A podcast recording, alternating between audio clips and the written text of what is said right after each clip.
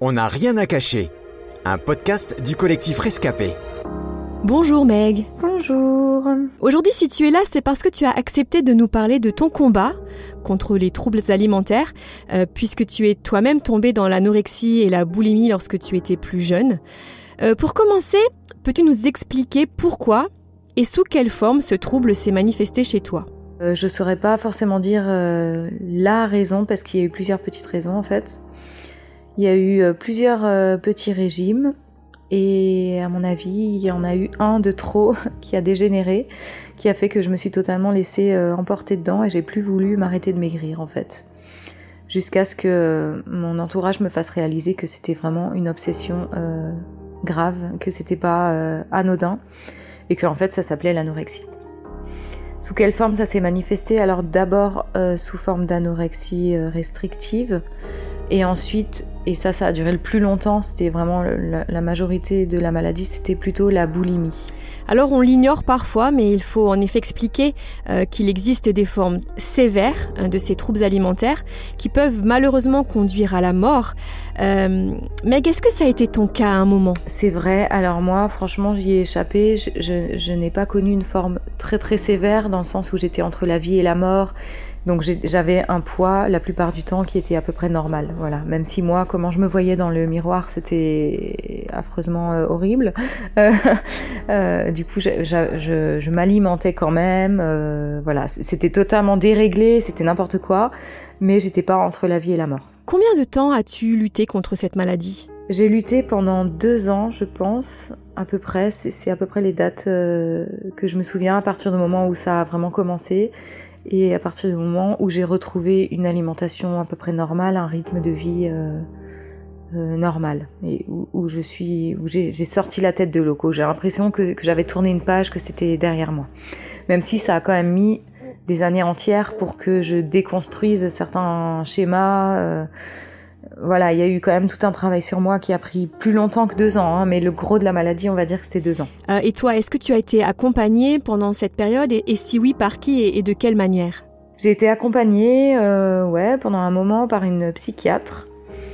Ça m'a surtout aidé à parler, à comprendre que ce qui se jouait en moi, mon mal-être, en fait, c'était pas forcément lié à l'alimentation à la base, mais c'était plus au niveau de mes relations au niveau de l'image que j'avais de moi-même et tout ça. Et du coup, euh, ouais, la, la, psy m'a bien aidée, euh, à tel point qu'au bout d'un moment, j'étais censée reprendre rendez-vous avec elle dans X temps, je sais plus, puis finalement, euh, j'en avais plus besoin en fait, donc, donc on s'est plus revus.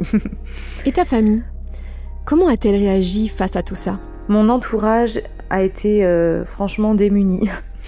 Adorable, mais tant que le déclic pour guérir n'est pas venu de moi, euh, ah, ils avaient beau remuer ciel et terre, ils pouvaient pas faire grand chose. La meilleure chose qu'ils aient pu faire, c'est de rester euh, fidèles à mes côtés et de me montrer qu'ils m'aimaient euh, malgré tout. Alors aujourd'hui, si tu peux parler de ce sujet avec autant de liberté et de recul, euh, c'est parce que tu es guérie. Tu as d'ailleurs accompagné de nombreuses jeunes filles depuis toute cette histoire. Peux-tu nous expliquer comment tu t'en es sortie et quel était le moyen pour toi de te reconstruire ben Alors comme j'ai dit, la psy, ça m'a aidé. En parler avec diverses personnes de confiance, ça m'a aidé. Il a surtout fallu que je comprenne que ce n'était pas parce que j'étais plus mince que j'allais être plus aimée. Ça, c'est vraiment, j'ai mis du temps à, à, le comprendre. Et en fait, je pense que dans notre société d'aujourd'hui, on est valorisé quand on est mince, on se sent plus belle quand on a maigri. Enfin, il y a beaucoup de choses comme ça qu'il faudrait vraiment arrêter parce que ça détruit. J'ai eu besoin en fait d'avoir vraiment un cadre au niveau des repas, en mangeant euh, normalement avec tout le monde, des repas équilibrés, etc. pour retrouver un, ben, une bonne euh, hygiène de vie tout simplement quoi. Après, c'est sûr qu'avec le recul, euh, je sais que toutes les prières de mes proches, de ma famille n'y sont pas pour rien. Euh, Dieu m'a pas guéri comme ça du jour au lendemain de façon miraculeuse, éclatante. C'était plutôt euh, euh, subtil, euh, tout en douceur. Il m'a renouvelé de l'intérieur, en fait. Il, m'a, il a transformé mes pensées. Et c'est grâce à lui, c'est grâce à Dieu si je suis pas tombée plus bas que je n'étais déjà. C'est lui qui m'a euh, qui m'a restauré en fait, qui m'a sauvé. Alors il y a eu un avant, un après, et aujourd'hui, quel est ton rapport à la nourriture à présent?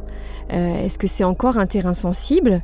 Euh, Est-ce que tu dois veiller pour ne pas retomber? Mon rapport à la nourriture aujourd'hui, il est sain. Ça reste un terrain sensible parce que c'est l'addiction vers laquelle je vais me tourner euh, si je me sens seule, si j'ai un problème, si ou même tout simplement par ennui, je vais beaucoup plus facilement grignoter.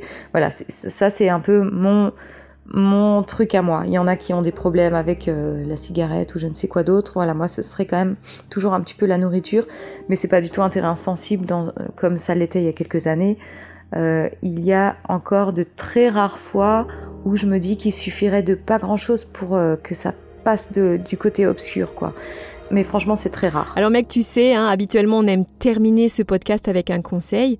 Euh, alors, si tu devais donner des conseils, un conseil à celles et ceux qui luttent euh, en ce moment avec l'un de ces troubles alimentaires, que leur dirais-tu? Peut-être que dans un premier temps, je conseillerais de vraiment séparer tout ce qui est euh, l'alimentation, les chiffres, le poids, les calories, etc. tous les calculs qui nous tournent dans la tête quand on est malade de tout ce qui est euh, bien-être.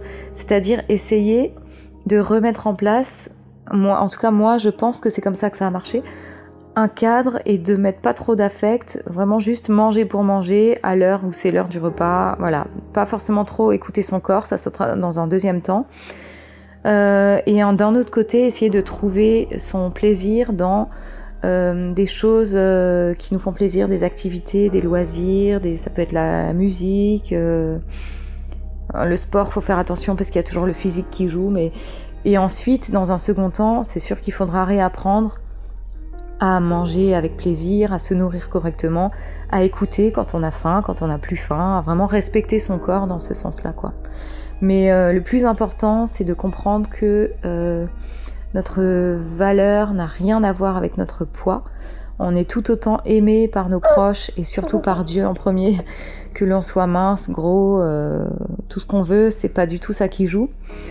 Il faut s'aimer soi-même, voilà, c'est ça le premier combat. Voilà, c'est difficile d'en sortir, mais c'est possible. C'est aussi une des principales choses que j'ai envie de dire euh, aujourd'hui. J'aurais pas du tout imaginé que c'était possible. Et pourtant, j'en suis là où j'en suis aujourd'hui, c'est-à-dire à 10 000 km de l'anorexie.